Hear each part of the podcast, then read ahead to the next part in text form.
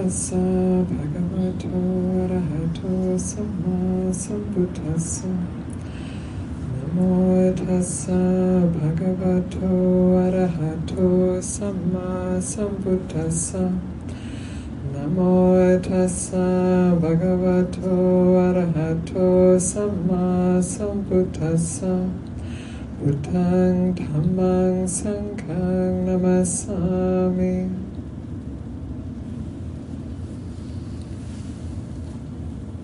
So we gave uh, quite a while ago. We gave the title this day long "Sustaining the Practice," and uh, as I sit here this morning, I, I kind of reflecting on those words, "sustaining the practice," and in in one way, it's, it's very very important because without that energy and intention to keep sustaining our practice, then you know it goes on for a little while and it fizzles out. We like the honeymoon period, and we're not really interested to stay at the kitchen sink for very long. So it's very important. But when I look at the the path as it unfolds, I suppose I've been practicing, I don't know, quite a while now. Um, sustaining the, the words sustaining the practice, they feel a little bit too clean. It sounds all very nice, you know. Okay, I start practicing and then I kind of sustain it and I, I keep this really nice even level and I you know, develop the meditation and practice every day and it gets more peaceful. It kind of gives that impression, and my experience isn't like that at all. That it's much more of a bumpy ride, and that there are times when it's uh, when the mind is really inclined towards the practice. There's a real hunger for times of meditation and and study and deepening, and then there's times when everything else seems more important and more interesting than uh, sitting with what's arising in their body and mind. So I think uh, I'd like to think of it more as like, I'd like to call it the noble endeavour rather than sustaining the practice because it, it takes a certain nobility to keep on meeting the challenges that arise in a human life. And, uh, and also just to give the, the context, I think you know, I think each of us who are here, there's, a, there's an interest in the practice and in a varying degrees of weeks, years, decades that people have dedicated to the practice. And uh, I think one of the really important things is to look at what, what started us off. You know, what, why did we come to this in the first place? What was it in our lives that, that was missing, that uh, drew us to start this practice of inquiry and investigation and understanding and unraveling, which is the path of awakening. And what is it that's kept us going that we're, that we're still here now, today? So, somehow it, when I think of the words sustaining the practice, it sort of has, it doesn't quite give the, the meaning, the context of what this, all of this is going on within or the context of the intention within which the practice can be held. So we can, you know, we can. I guess people do, you know, pick up the practice for different reasons. You know, for some people, it might be it's, it's, a nice thing to do. It keeps me kind of balanced, and if I meditate once a week, you know, I work more efficiently, and my relationships are better, and it's nice.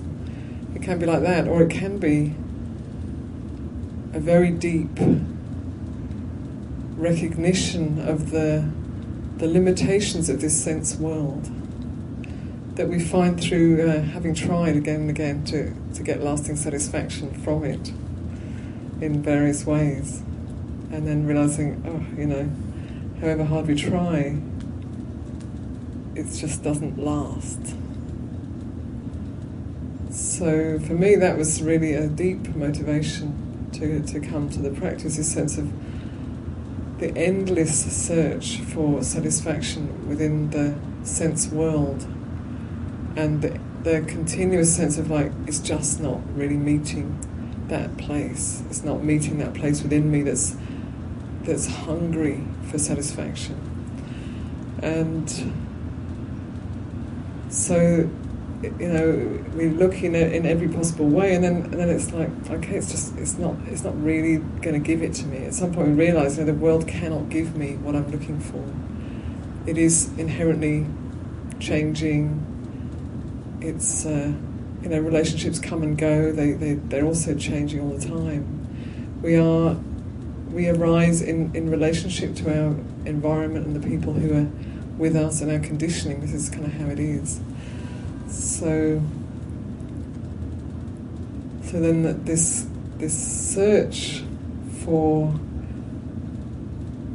maybe not for exactly for satisfaction, but for calming the thirst, for quenching the thirst that's constantly driving this body and mind to to another experience and another sense experience, another taste, another thought, another you know, connection, whatever it might be. That, to, to remember that it's about turning back to where that kind of thirst begins and seeing how can that be calmed, how can that be quenched, how can that be relieved. Because constantly trying to fill it with experience just doesn't really work. Even though we, you know, on we go doing that, we carry on doing that, but you know, can just see more and more how that isn't really going to make it happen. So, you know, looking at what what is the core intention behind our practice, and it might be different for different people in the room here, and it might be just like I think it keeps a good sense of health and balance, and that's a good thing.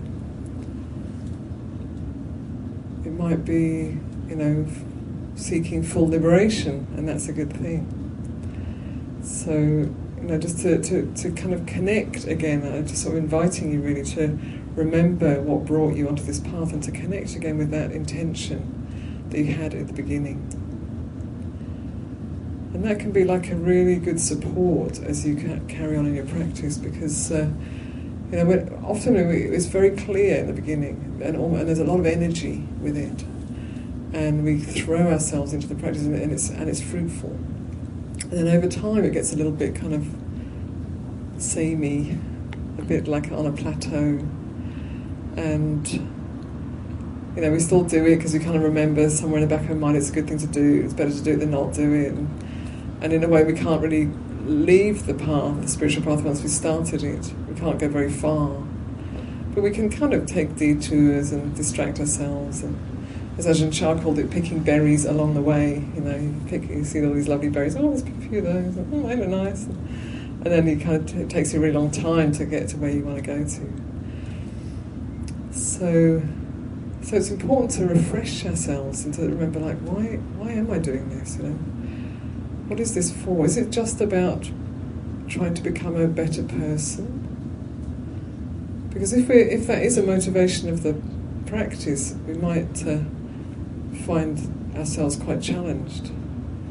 Because um, in the in the process of unraveling the conditioning, we can meet some quite uh, scary or unsavory or unwelcome parts of ourselves, or scared scary or scared. So, you know, this all has to belong, it all has to be included. We have to be able to recognize that there's nothing wrong when this comes up in our practice, but this is this is what needs to be welcomed now and investigated now. And uh, you know, if we if we if we're intent on, on developing calm and becoming a nice person, we can miss the very important work of allowing this conditioning into consciousness and and unraveling, letting it, starting to let it unravel. And this is, I feel, this is a really vital part of the path. There's, a, you know, we can we can kind of, you know, you've probably heard about spiritual bypassing. We can kind of bypass it be a very spiritual person and be quite impressive, but we're not actually doing the work, the, the deep work. So, so when I look at sustaining the practice or this noble endeavour, then you know that's that's a really really important part of it, and, and not to get discouraged when those challenging aspects come up. So for me, one of the things I try to remember again and again, and I have to remind myself again and again, is that the practice is with this. It's with this condition that's arising now. It's so easy to, to think like, okay, I'll practice later on tonight. I'm going to practice because then I'll have some time to myself so I can practice. Or I'll practice when I go on retreat in the fall. You know, but I but I'm not practicing now because there's too many things going on. There's too much work. I'm too challenged in my relationships. There's too busy. So I'm, I'm going to do my practice later on, and, and that's really good. But actually, we need to practice now. It's always now. It's always with this. And sometimes this is exactly what we don't want to practice with. you know, sometimes this, what's happening in the moment, is, is just what we want to get away from. And we wish that would go away so that we could get on with our practice and be a nice person again. And, uh, and so we, we miss that opportunity. So it's like an encouragement, really, that, that whatever's going on in our life, however uplifting, inspiring, or, or um, mediocre, or challenging, or frustrating, that this is exactly what we need to meet at this moment. And uh, reminding, you know, having to remind ourselves, turn towards this, investigate it. An investigation is a very, very important part of sustaining the practice. And I think in my early years I didn't do a lot of investigation. But over time I see like, you know, if you don't investigate then there's always this duality of moving, moving away from one situation to, to be in a different situation. That's kind of always always comes up if you don't investigate, if you don't have an interest in what's going on. So, uh, Dhamma Vicaya, investigation of Dhammas or investigation of states. So, that can be states of mind, states of, of awareness, states of body and mind, um, and, and conditions that are going on. This is one of the enlightenment factors, one of the factors, seven factors of enlightenment. So, a, there are only seven, and that's like number two. Sati, mindfulness, number one. So, it's really, really important investigation of what is going on here and now. So it, that can be nice when we're in a, in a pleasant state in a meditation, but it can be really difficult when uh, you know we're being challenged or we're, we're worried about something that's going to happen. But this, but that exactly what is going on is is perfect for the practice. It's perfect. It's the perfect situation always to turn our attention and investigate what's going on. And one of the things we often do is because we set up this idea of how the practice should be and how our practice should be and how we should be. And then generally we don't kind of quite manage to get up there or even maybe maybe we a little bit sometimes we touch it and then we fall again or, or maybe we never even get anywhere near our ideal. And so then we're continuously berating ourselves that we're not practicing well not doing it right. I think it's very, very common that people do this that they, they create an idea of how it should be and then they don't meet that and then they criticize themselves for not meeting it. So when I look at that, I think, well, that's what kind of motivation for the practice is there? It's just like that doesn't inspire me to want to rise up to the practice. It's like that thing that I do that I always tell myself off about, you know, that I'm never good enough at. So uh, I would say instead of doing that, because that's not very productive, to recognize the moments when you're mindful, when there is awareness. And don't worry too much what the awareness is about, or I'm sorry, what the awareness is of, what you what the what the object is of awareness is. Let me say that again. Don't worry too much what the object of awareness is, because if the object of awareness is feeling really angry, that's good know it. Know it. Know how it feels. Know how it moves in your body. Know the compulsion to act on it. Speak from it. Keep breathing through it. So that's not, uh, oh, I'm a really angry person, but that's awareness of anger arising. it has a it has a history and it has a trigger in the moment and there's a choice whether to act on it or not act on it when there's awareness.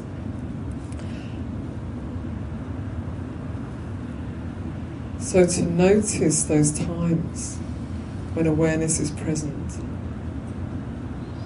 and to notice the times when we restrain ourselves from doing harmful things to ourselves or others and notice the times when we make a step extra to do something good for ourselves or for others, and to bring that to mind. So, and then to encourage yourself at the times when that, when that happens. So, even if you're very lost and uh, and about to do something really, really stupid or, or harmful, and then you catch yourself, oh, what am I doing? You know, just see how quickly the berating mind, the judging mind comes in, and instead of following that, just recognize mindfulness awareness. This is a this is a good moment. This is a wonderful moment. I've I've, I've come become aware of that old compulsion, and then there's a choice.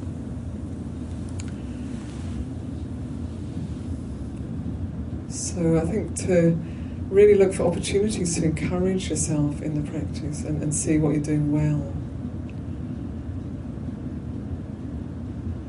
It's not even that you're doing anything, actually, it's, it's, uh, awareness is present. and then another kind of interesting practice is to uh, is to be aware of the of the mind states, of the thoughts. Let's call it the thoughts. So noticing when a thought is a wholesome thought, and when a thought is an unwholesome thought. You know, we all have loads of thoughts rushing through our mind every day, and there's a whole mixture of things going on there. So just to see if you can catch sometimes what the thought is and what the motivation of the thought is. And start to see wholesome thoughts. Oh, that's a wholesome thought, you know. Let's go, wholesome thought will lead to wholesome action. Well, that's an unwholesome thought. It's, it's, um, it's basically following one of the three poisons of, of greed or hatred or delusion. And, and this is this is apparently a practice that the Buddha used shortly before his enlightenment. It's, it's like his, his, mind started to notice wholesome thoughts and unwholesome thoughts. So who knows how many uh, years or lifetimes of practice he'd done with that before that moment, just before enlightenment. But then his mind just naturally went to that place where there was a recognition of, oh, that's an unwholesome thought. Oh, that's a wholesome thought. Oh, that's unwholesome. That's wholesome. That's wholesome. And then just seeing the difference between those two, and none of them were self None of them were, I've just had an unwholesome thought, I'm a really bad person, or I just had a really wholesome thought, aren't I great? Just knowing what's wholesome and what's unwholesome. So I think that's also a very interesting practice. It's, not, it's kind of, you know, it's not that easy either because thought is so fast. But it's very uh, beneficial because, you know, as you know, from thought comes speech and, and, and action. And uh, is is uh, it's, it's, it's much uh, less complex to catch the unwholesome thought before it comes out of your mouth than it is to try and sort out the mess that happens once it's already out. So, so it's a very beneficial practice.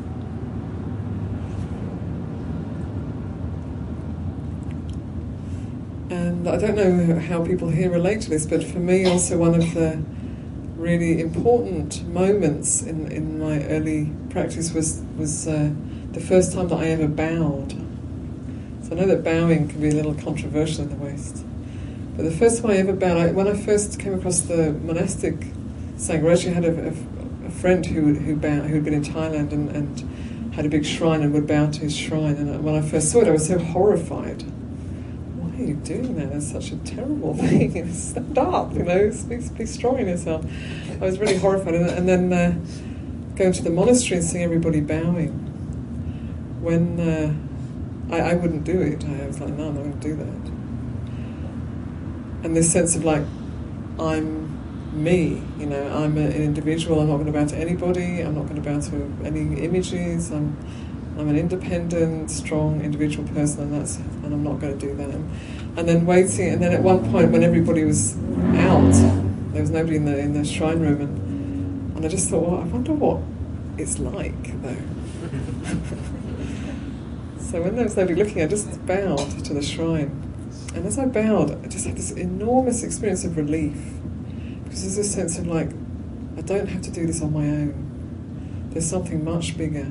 There's something much bigger that I can bow to. So I think of that as the Dhamma actually the, the, the, truth of the way things are. And, and what, a, what a lot of energy it took to be somebody holding it together, you know, doing my practice, that I'm not going to be pulled off track by anybody, and to just surrender. What an enormous relief it was to have that sense of the, the bigger picture. So I don't know how that relates to your practice, and it might be a physical bowing, or it might be a bowing in the heart to something that's greater than me and my practice.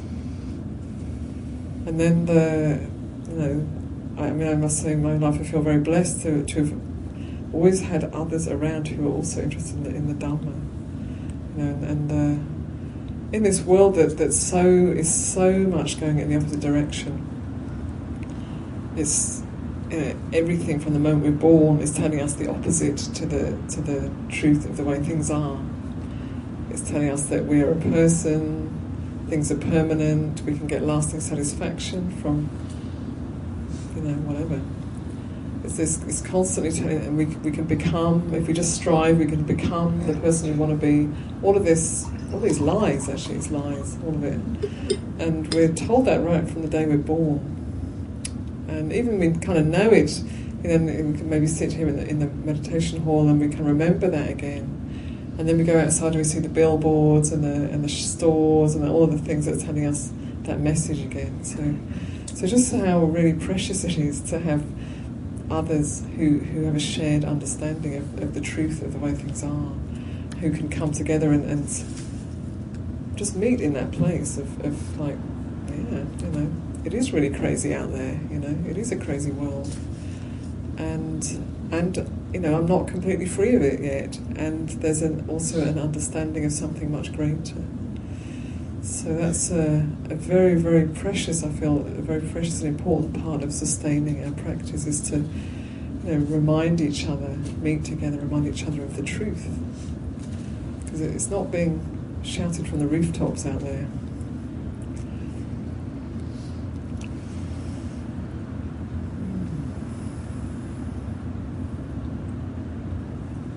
And then there's the, like the effort that we need to put in.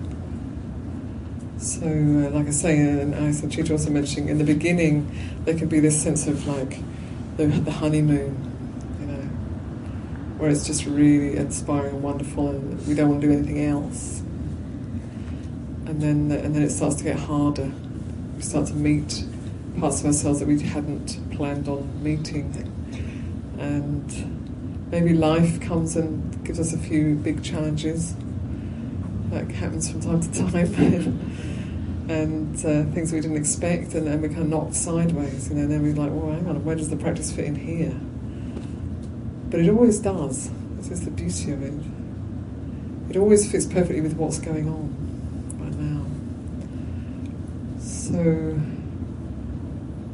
you know, we can get discouraged. You know, we think we're not getting anywhere, and um, it's all too difficult, life's too challenging. And then we, if, we, if we keep feeding those thoughts, you know, that, that becomes a reality. So we have to be careful with that one. And, and there can be inertia. You know, it's like, I really want to get up and meditate, but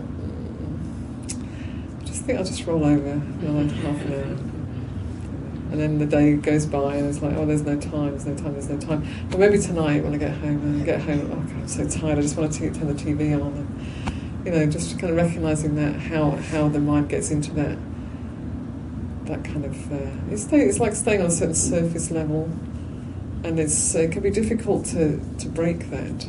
That's why it's good to have day like this, because it can that can become a kind of an inert you know, like we're just like rolling along with the same old thing day after day, with the, somewhere in the back of your mind that intention, but not really kind of quite getting down to it.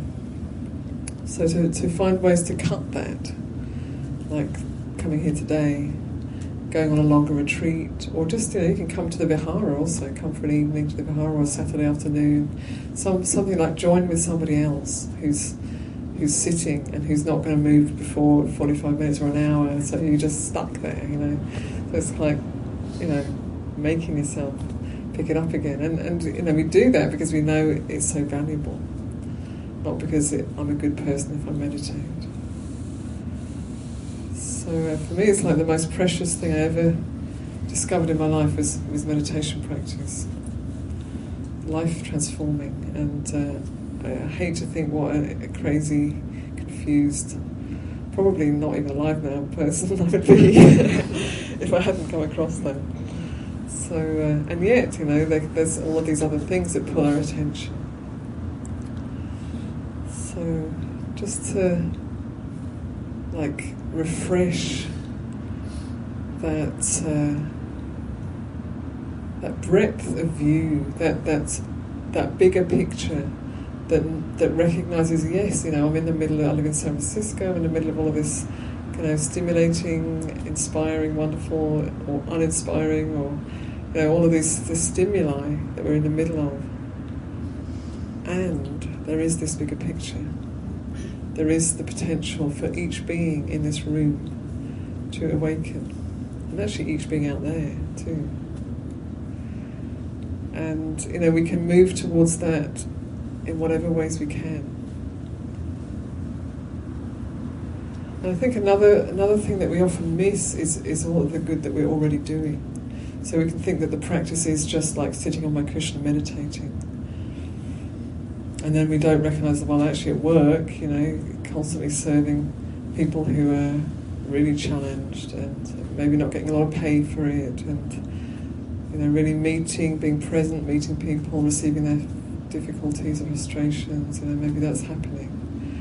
Or even just in your family life or work life, you know, we can very easily miss the, the wholesome ways we're relating. So to to make you know like bring it all into the picture. The practice is not just sitting up on the cushion. It's an important part of the practice, but it's, it's much bigger than that. It's the eightfold path. It's the whole of one's life. All of it, from from a, from an intention, you know, down to the way we, we make a living and uh, and what we do as we sit in meditation is all is all part of the path. So to kind of take all of that in and, and uh, let it encourage you. And if, if when you take it all in and you look and you think, mm, you know, it actually doesn't really add up, then maybe you need to make some changes. Because this life is very precious. This opportunity is very precious, and everybody here has, has come across the, the teachings. That's an amazing thing in this world at this time. That's an incredible, like a treasure that you found. So if, if when you kind of assess, you know, how your life is and and that somewhere in the corner there's a little tiny moment for that to give attention to that treasure, maybe you need to reassess a little bit, put it more central.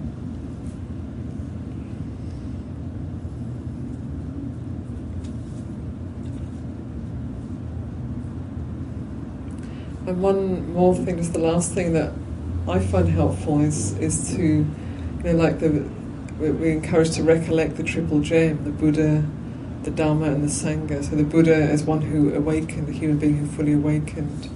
The Dharma, the truth of the way things are, that can be met in every moment, as I've, I've been speaking about. And then the Sangha. And the Sangha, there's different ways of interpreting it. So there's the Sangha, like I've spoken about, we help each other. And there's also the, the Sangha, as it's usually intended in that in the, in the Triple Refuge, is the Sangha of those who have awakened or have or, or on the path to awakening, past and present. So, to if there's anybody you can think of, I think the Dalai Lama is somebody that probably everybody knows, who I would say is definitely on that path, if not already fully awakened. He says he's not.